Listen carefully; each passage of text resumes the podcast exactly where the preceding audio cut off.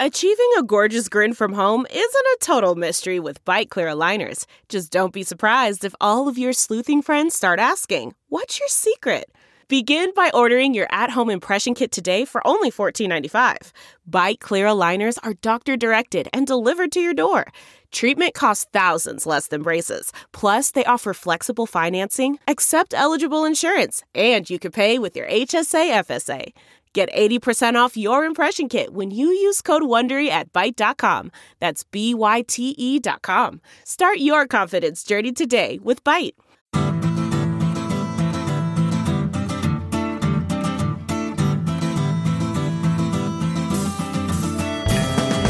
Welcome to the Sinica Podcast, a weekly discussion of current affairs in China, produced in partnership with SupChina. SupChina is the best way for you to keep on top of all the latest news from China in just a few minutes a day with our free email newsletter, our handy smartphone app, and of course at the website supchina.com. It's a feast of business, political, and cultural news about a nation that is reshaping the world.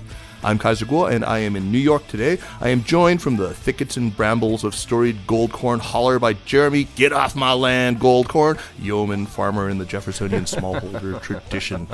Jeremy, please greet the people. Hello, people. I, I wish I, I was a, a yeoman farmer.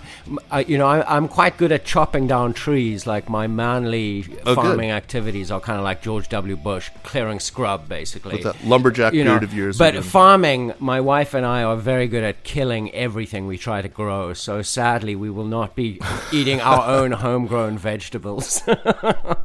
One day there will be an AI algorithm to solve I hope so. It, it's been over a year now since we last talked to Kai Fu Lee, our guest today, and a lot has happened since then, and all of it makes his new book even more relevant. Uh, competition in technology, and specifically in technologies that are quite clearly going to play a pivotal role in the economy of the near future. That competition has moved very much to the center of the rivalry between the world's incumbent superpower and its most conspicuous rising rival power, China. Uh, this competition has given rise to considerable anxiety in the U.S. about China's growing prowess in technology. Uh, for many Americans who only three years ago were still being assured that Chinese technologists were capable only of imitation, the sudden spate of news stories we started seeing in 2016 and 2017 about pretty remarkable Chinese innovation was a, a rather rude awakening. The technology that's really at the heart of these new anxieties is, of course, artificial intelligence, or AI. It now touches us quite routinely and holds out this tremendous promise, but also substantial threat. So Kaifu has just published an excellent book called AI Superpowers, and we are delighted that he could take time out of his super busy schedule to join us again and chat with us about the book and about the state of AI in China and the United States and AI as an issue of contention between these two countries. So Kaifu, well, welcome back to Sinica. Well, thank you. It's great to be back. Kaifu, it's great to have you back. You open your book with something that has assumed a kind of mythic proportion and it was really fraught with symbolism. Uh, I'm referring, of course, to the match between a Chinese Wei Qi or Go champion and a Google AI. There were lots of layers to this. Can you tell us why the AI's triumph uh, would be a real Sputnik moment for China? Uh, certainly. Uh, actually, this began even uh, a little over a year earlier than that with uh, AlphaGo and Lee Sedol, but it was uh, accentuated by the beating Ke Jie, China's pride. Uh, Wei, uh, or Go was invented by the Chinese. It was believed to be something that required not only tremendous IQ, but also a kind of understanding of the Zen, and then only really super smart people who also have a you know balanced um, wisdom can succeed in the game, and um, and also a lot of AI experts in the past uh, including myself, have projected that uh, AI would not be good enough to beat humans in Go because the game is too large and complex, and it would be maybe another 10 or 20 years before AI got that good. But AI became that good in 2016 and uh, it was a game that China took a lot of pride in. So it became a Sputnik moment for the government, uh, entrepreneurs, and VCs uh, who jumped in and said, "We gotta do more with this." Yeah, it was a pretty amazing thing. I think uh, I was at the time working in technology and, and boy, it really rattled people. Uh, you talk about, though, this current age as not one of discovery, but rather an age of implementation. So, how confident are you that all the major discoveries are tapped out?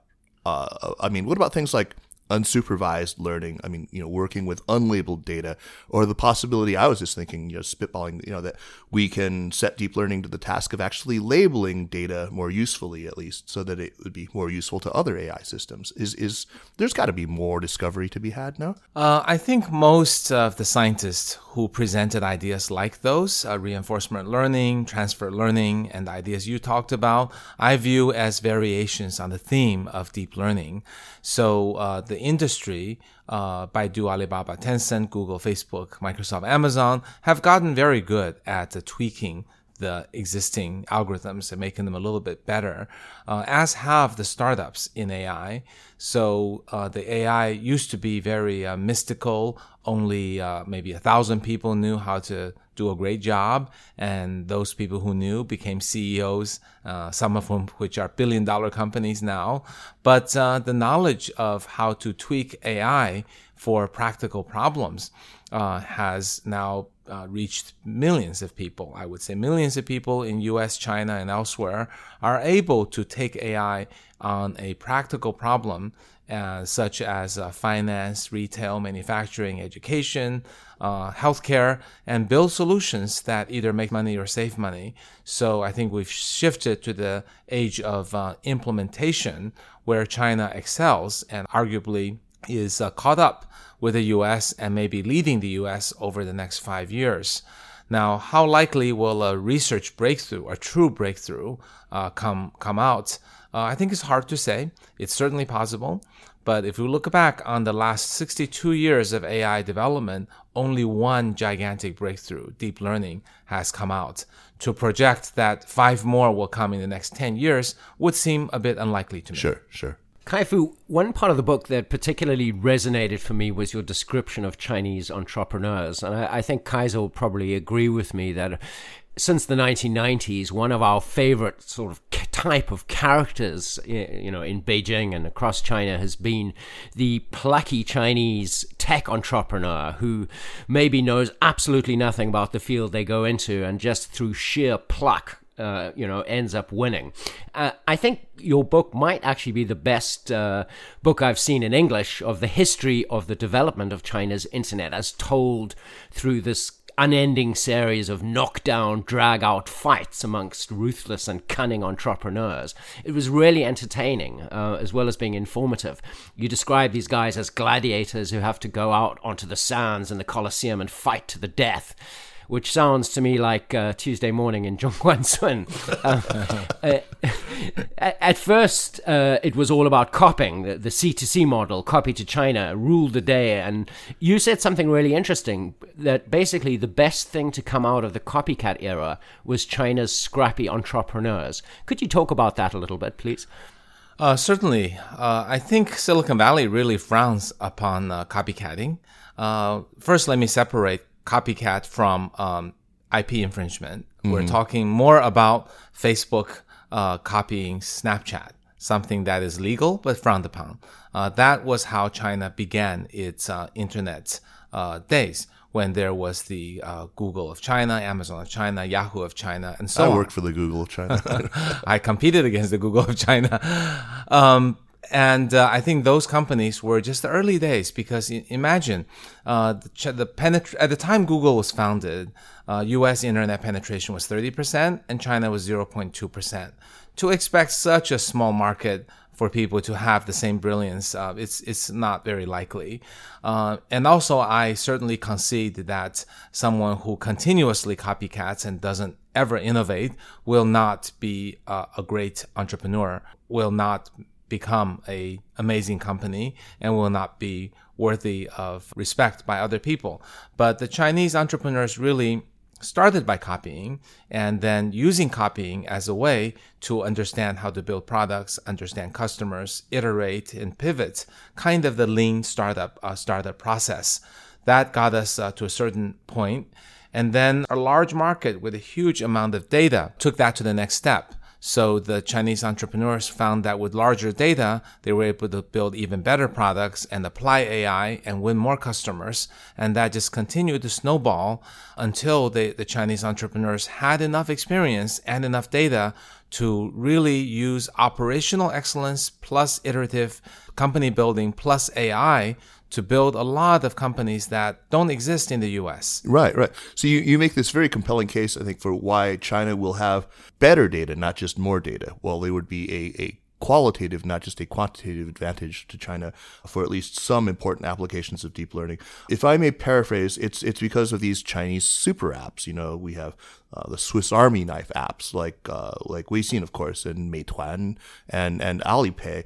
I mean, these harvest not just search results and occasional you know e-commerce purchases, but actually huge amounts of of, of mobility data from bike share, for example, uh, food delivery, and who knows what else. Uh, but you also point out how they, they can have all this data. Uh, and you, you talk about the two different strategies of, of going heavy versus going light and contrasting the US and, and, and China.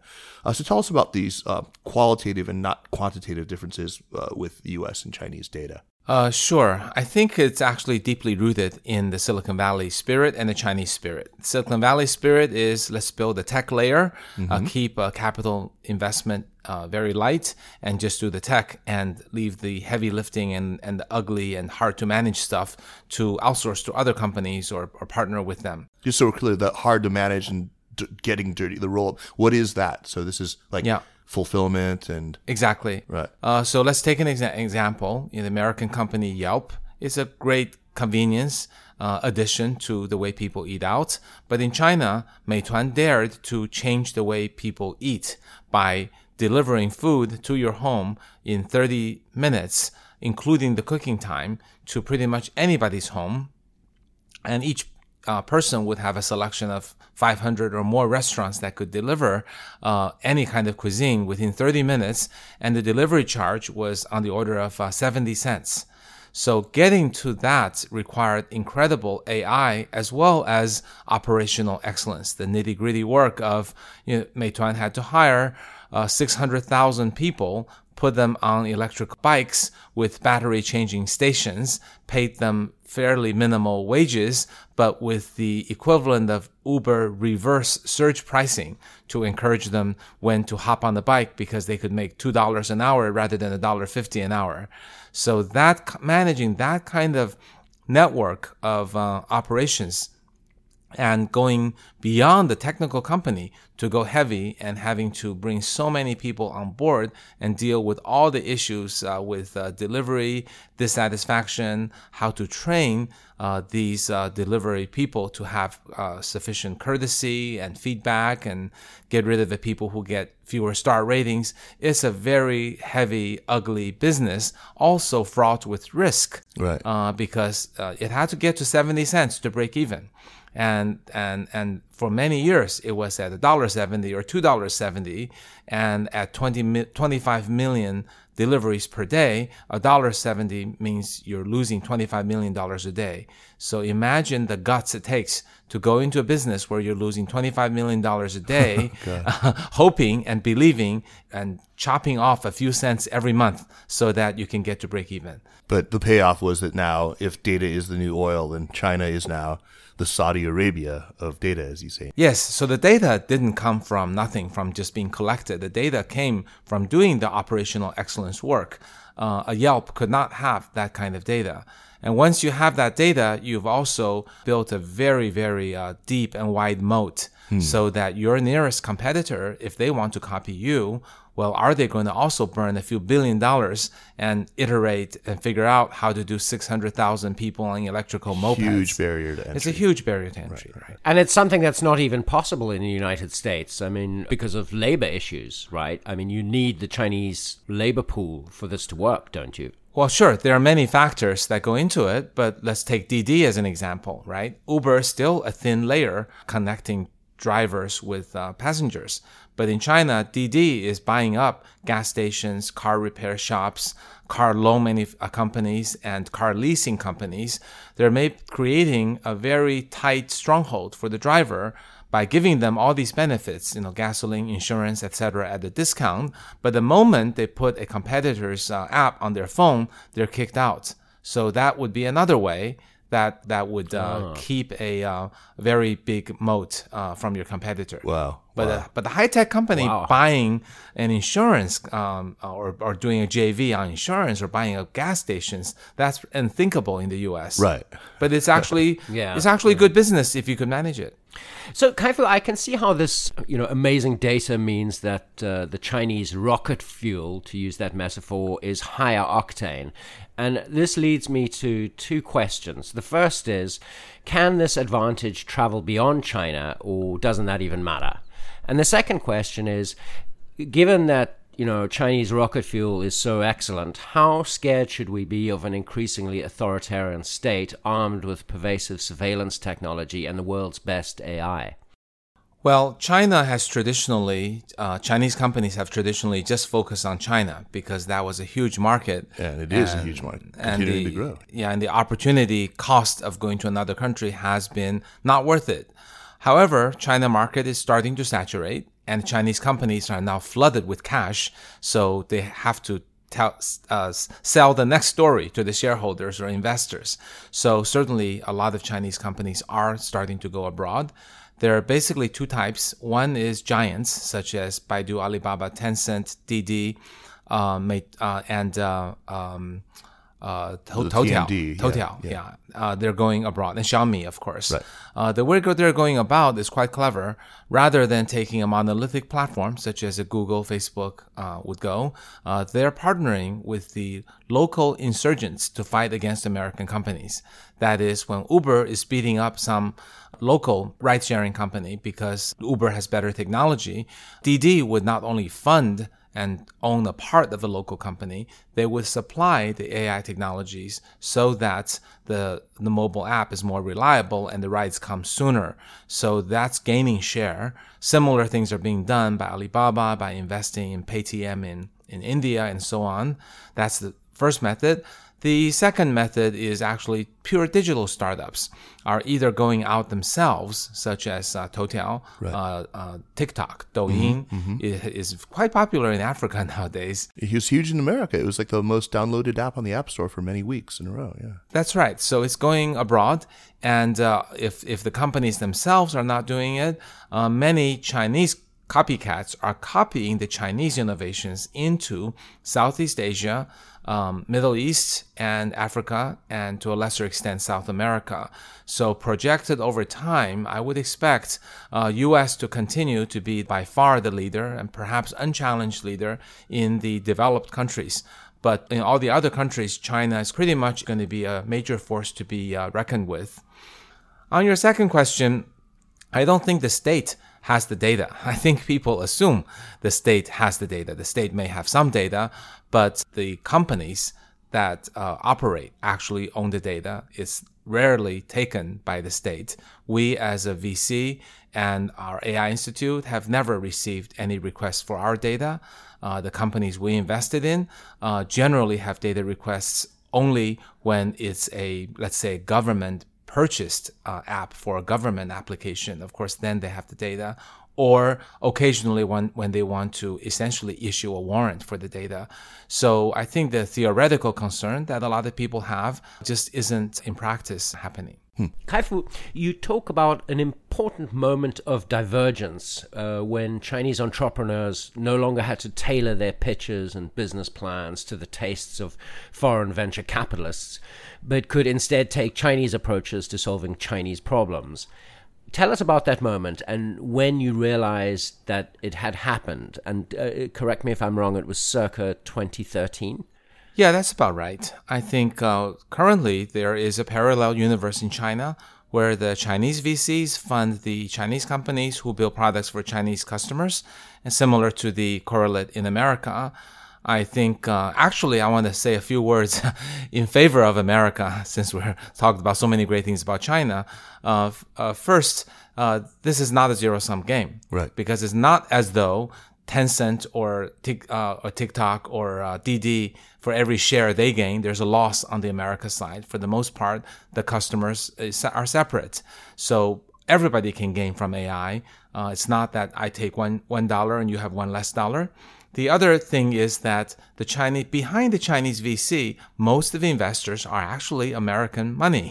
So all of us have been working for America, helping to make pension plans, etc., um, do a lot better than they would otherwise do. Hey, Sinica listeners.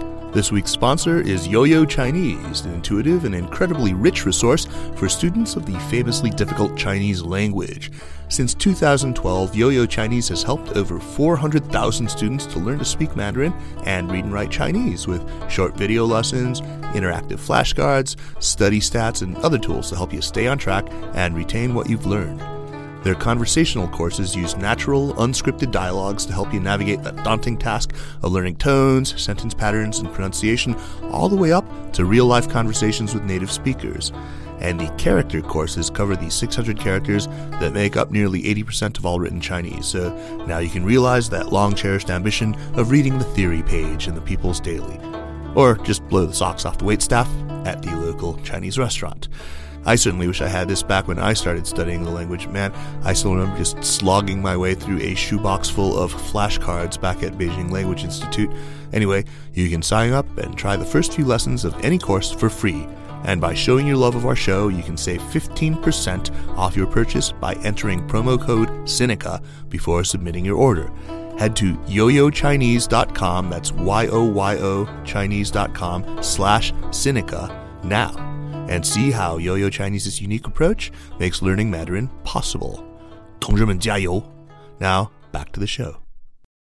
So, uh, most of us who've paid a lot of attention to deep learning have seen now how it's been used in things like image and facial recognition, in speech recognition, uh, in translation, uh, anything really that requires you to sift through oceanic amounts of, of, of data to show hidden correlations or hidden patterns. Uh, what are some of the applications that you've seen Chinese entrepreneurs come up with in the last couple of years that just haven't yet been tried or thought of in the US. Are there some examples of, of that? Uh, very few theoretical breakthroughs. Uh, obviously, there are some in, examples. In implementation. yeah, in implementation, sure. Uh, for example, a loan app oh, uh, right. Uh, uh, called Smart Finance that uses data you upload on your phone to the same level as Facebook it would look at all the data that you're willing to supply your contacts, your apps, your phone model, your battery level, and 3,000 features are created to determine if you're worthy of the loan or your likelihood of default. Are there lending institutions using that now? Uh, it can be used by lending institutions, but but largely it's basically money from from banks that are borrowed with to this company, which takes the capital and gives the lending institution a guaranteed uh, interest rate mm. and then keeps all the upside. And it's opt in, right? Uh, if you are unwilling to share all of your data, you have some control over how much you want to share for processing. Well, if you don't share, you don't get the loan. So, so it is opt-in. if you don't want the loan, right, right, right. you don't have to give the data, right? okay. Uh, also, uh, I think retail is another big area. Yeah. Uh, China's yeah. actually uh, has been behind the U.S. in retail. Just uh, you know, the U.S. super malls in the last uh, you know two decades ago were the best shopping retail in the world. And China didn't actually copy that very much because e-commerce was also taking off. But now, China looking back, e-commerce is probably uh, reasonably sat- close to saturation. Mm. And then it's time to think, well, what are the things you want an offline experience? And now it's just the perfect timing because you can put cameras and sensors in stores that can uh, basically measure per user uh, interest just as the, as though you were an online company. You can also use uh, cameras and sensors to do smart checkout, so you can become cashierless. You can make it use it to do uh, sales projection, inventory estimates, and so on. So I think China is going to come up with a lot of highly profitable. Um, more revenue and profit per square foot kinds of retail innovations because now AI can be layered on top of that taking advantage of the fact that China was behind in retail and now has a chance to leapfrog. And you think that the Silicon Valley is paying close attention to what's happening in the retail space in China and maybe taking some lessons finally?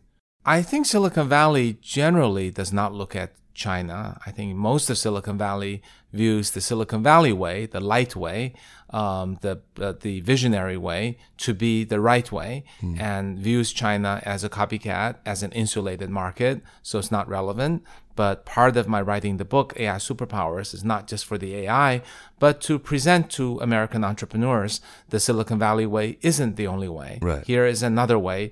Uh, it may or may not work for you. It you may frown upon the approach, you may dislike it, uh, but it would also be very suitable uh, I, I, personally believe the Chinese entrepreneur approach will be uh, chronicled in Harvard Business Review case studies in the in the future. Absolutely. Kai-Fu, your book talks about the massive growth of venture capital funding in China, and I, I was astonished. I, th- I knew it was big, but I, I'm not sure if I've got the figures right. But I think it was three billion per year in 2013, quadrupling to 12 billion in 2014 and then doubling again to 24 billion in 2015. Is that right? And uh, what is the level for 2017? Uh, I think that number is the cumulative government uh, partaking as an LP in VC funds. That is the uh, okay. guiding funds, right? Okay. Yeah. So it's not as large as it seems because the total industry is much, much larger than that. But certainly those are substantial numbers and those numbers comes with some benefits to the GPs. For example, um, a GP can buy back the government LP shares at an interest rate level within uh, four or five years. So if you start the fund and take 10% government money and you do very well, um, you can actually buy back that 10%. And if you had a 40% annual IRR, you only have to pay the government maybe 5%. The rest is yours. So this is the kind of incentive that uh, Israel, Singapore also have. Right. Uh, and it's a very smart way to invest because uh, gov- no government should become a VC because there are pe- professionals who are good at it. So governments, by picking VCs, giving them s- some money as passive LPs, and then giving them some additional benefits, that's a very nice knob because the government can choose to give more guiding funds to, say, AI or tech or semiconductor or early stage. As, so the government's knob becomes at a level where governments can make the right decision, but not at the company entrepreneur level. Government in China, of course, as, as you write in the book, has had its hand on the scale to some extent. And clearly, with things like, well, the AI plan and with Made in China 2025, uh, the Chinese government, and of course, with, with this extensive uh, funding of, you know, acting as an LP and then giving GPs money and the chance to buy back their shares. It's it's amazing. Uh, but the Chinese government is clearly uh, going to do things like sweep away obstacles in the path, provide certain incentives for entrepreneurs, uh, indeed, maybe even subsidize some of the research in the area of AI. Uh, this is what infuriates the U.S. Though hmm. this is what really, I mean, for at least in D.C., uh, it's it's industrial policy, and, and the U.S. has this allergy to anything what what's behind that? I mean, Japan has long practiced. Uh, South Korea has long practiced it. Germany. Um, is it just like free market fundamentalism on the part of, of American politicians? I mean, and couldn't it be said fairly that, that the U.S and especially its tech industry has also been the beneficiary of unstated industrial policy as well, especially, I mean, the 1960s and the 1970s with all that defense procurement money going into to really start Silicon Valley in the first place. I mean, your book alludes to things like the Solyndra debacle, right? And how it's really turned a lot of people off or reinforced this this this aversion to planning or to government participation in, in innovation. I have to wonder though, what country is actually, you know, more constrained now by ideology? well, that's a tough question, but I can tell you what the Chinese government does and the the watchers of the show can decide for yourself whether that's fair practice or not. I think the Chinese government does three key things that makes the most difference. One is the central government sets the tone. And actually, those plans, the AI Plan 2030, they don't come with funding. They're just the central government saying, hey, this is important. Right. And then the individual provincial government and city government and state owned enterprises and private enterprises can make their free choice on what they choose to do. So, given the central government said AI is important, some local government might want to say, well, we are manufacturing, let's um, do some AI for manufacturing. Some local government might say, we have great universities, let's boost the AI research funding, uh, and so on. And banks will say, well, AI is important, maybe I'll procure a little bit more AI software. So it does have a benefit. But signaling and tone setting. It's really signaling, not the dollars. Uh, China is one, not one government, one entity. It's kind of one central government signaling, and then local ones can respond correspondingly with its own budget.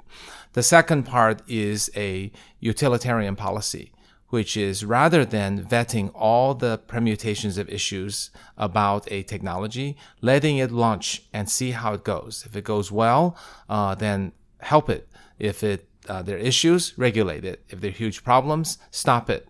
So we that's how mobile payment took off right. and displaced credit cards. I mean, credit cards is basically an additional 2% tax on the American economy. Uh, there's no such thing in China anymore, uh, thanks to government's uh, uh willingness to let Tencent and Alibaba um, take over. Uh, basically, um, there could be issues with them taking over, but uh, that what choice was made because it was good for the people. The third is infrastructure building. So actually, on all the AI companies we funded have been privately funded until recently. And so they pretty much became unicorns without any government help and mm. subsidy. However, the government, the government is pretty smart in actually not messing with the private funding, where the government puts a lot of money and huge amounts of money is infrastructure building. So, for example, Xiong'an, the size of uh, Chicago, mm-hmm. a new city is being built with autonomous driving built in with downtown separated into two layers pedestrian, pets, and bicycles on the top, and vehicles on the bottom. Folding that, Beijing. for much better safety, right, right? right? And then Zhejiang province is building sensors embedded in the roads, giving signals to cars to make them safer. So these infrastructure building, I would liken them with President Eisenhower's building of interstate highway, uh, is the kind of thing that no private company can do. But uh, the public infrastructure, very expensive, large, lots of money. But I would argue that is the role of governments. I don't really see any wrongdoing in that. Kai-Fu, I think what is missing in the way many people in the West understand China is that they don't really know how the party can set up powerful incentives for local officials. Can you talk about how that works with respect to technology policy? And is it wasteful or actually efficient? Well, I'm hardly an expert in the area, but uh, I think um, Chinese uh, local government officials are selected on, on a number of factors, uh, including their performance in the previous job, their competence, um, and their um, uh, intelligence. So I think that is a good first step. And then uh, for the um, local government officials who um, start to work on projects, they realize they're essentially lifelong government officials. So if they start a really smart project that takes uh, 10 years to mature, they'll still be in the political system in 10 years and they'll be rewarded for it. So it's a little bit longer term in nature. And obviously, all officials want to their local government to uh, build more great companies and get more taxes. But uh, often, uh, intermediate KPIs can be useful uh, uh, for for official to get recognized and promoted. For example, if they start an industrial park and attract multinationals or domestic companies or top VCs and startups, so some energy is put into that, so that uh, contribution to the local economy can be measured in a step stepwise manner. That's great. Uh, given the in recent years the new emphasis on ideology in China, how long is it going to be before somebody gets it in their head that AI could succeed where old socialist planning failed. That sure, you know, the market was better at allocating resources uh, than the command economy was, but wouldn't you know an amazing AI powered system for allocation of resources be ultimately better still? I mean, could they bring back you know socialism or even communism now that we have the power of deep learning? Well, I, I can't speculate on that. Uh, who knows? Um, the, I would say the following. First, uh, government AI expertise is uh, not nearly as good as um, uh, industrial yeah. or private or academic, both in China and anywhere else. So that's probably much farther off if, if it's at all possible. Uh, there are examples in my book that talks about the interesting uses of AI in specific applications such as uh, judicial Right. Right. The use of AI to ensure police interrogation uh, reports are consistent with the actual interrogation itself using cameras and microphones. Examples of using automatic methods to discover contrary evidence in the uh, plaintiff and defendant's uh, list of evidences. Uh, and in a sentencing assistant that gives the judge a range of um, proper sentencing given all the evidence uh, that's been presented. So these products are all commercially developed, but are starting to be trialed by the government. That's that's great. I mean, you've been dismissive all along. I think of the whole the nightmare scenarios that people have conjured up about Skynet, about armies of killer robots and that sort of thing. But uh, in part because, of course, you know, as somebody who you know knows the technology well, just how far we are from general AI. Right, we really are. Um, but you know, of course, you focus on the other dangers. Uh, before we talk about those other dangers, which of course is a major theme of your book, and I understand that that there are conversations happening around AI ethics. There are conversations happening in China, but it's not like in the United States, where our leading technologists and leading even you know basic scientists like the late Stephen Hawking were talking all the time about summoning the demon. My distinct sense is that okay, sure, we, we see this on occasional Weibo threads. Jeff Ding has pointed out where there are conversations happening in, you know, white papers written by CAS, you know, CAS, Chinese Academy of Social Sciences, philosophy scholars.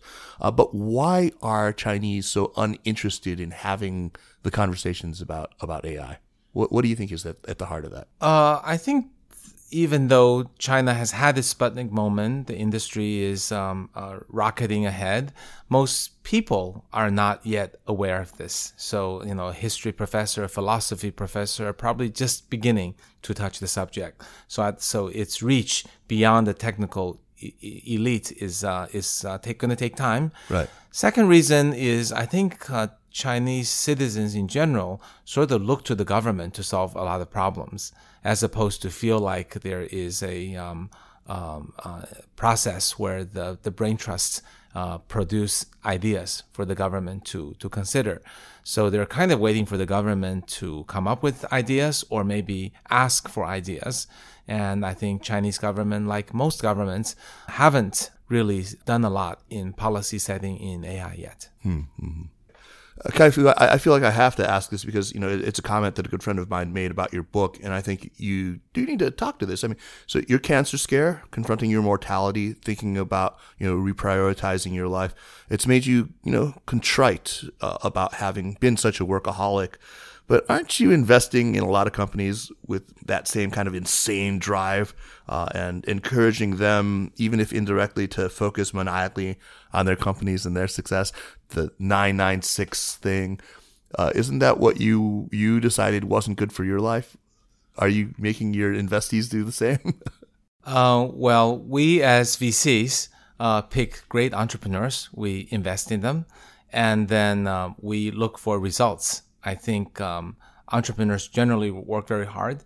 We actually try to um, uh, mediate that by explaining to them results that matter. On weekends, we actually have sports activities so people would uh, uh, make sure they're fit. And uh, we do the best that we can to explain that working hard isn't the most important.